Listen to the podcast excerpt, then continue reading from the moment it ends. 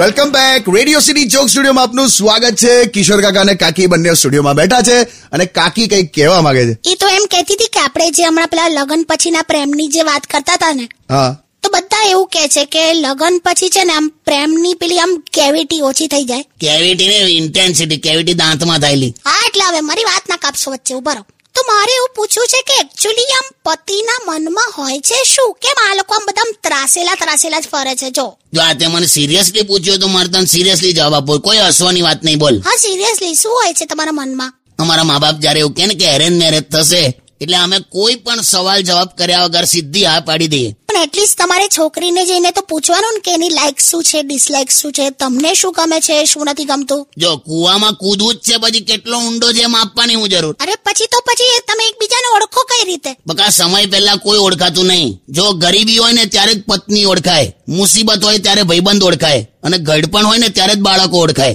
એ વાત તમારી સાચી તો પણ એક છેલ્લી એક રિક્વેસ્ટ છે હા તમે પુરુષો કશું આમ છે ને શેર નથી કરતા એવું કેમ હું જાણું તારે એવું નહીં આવે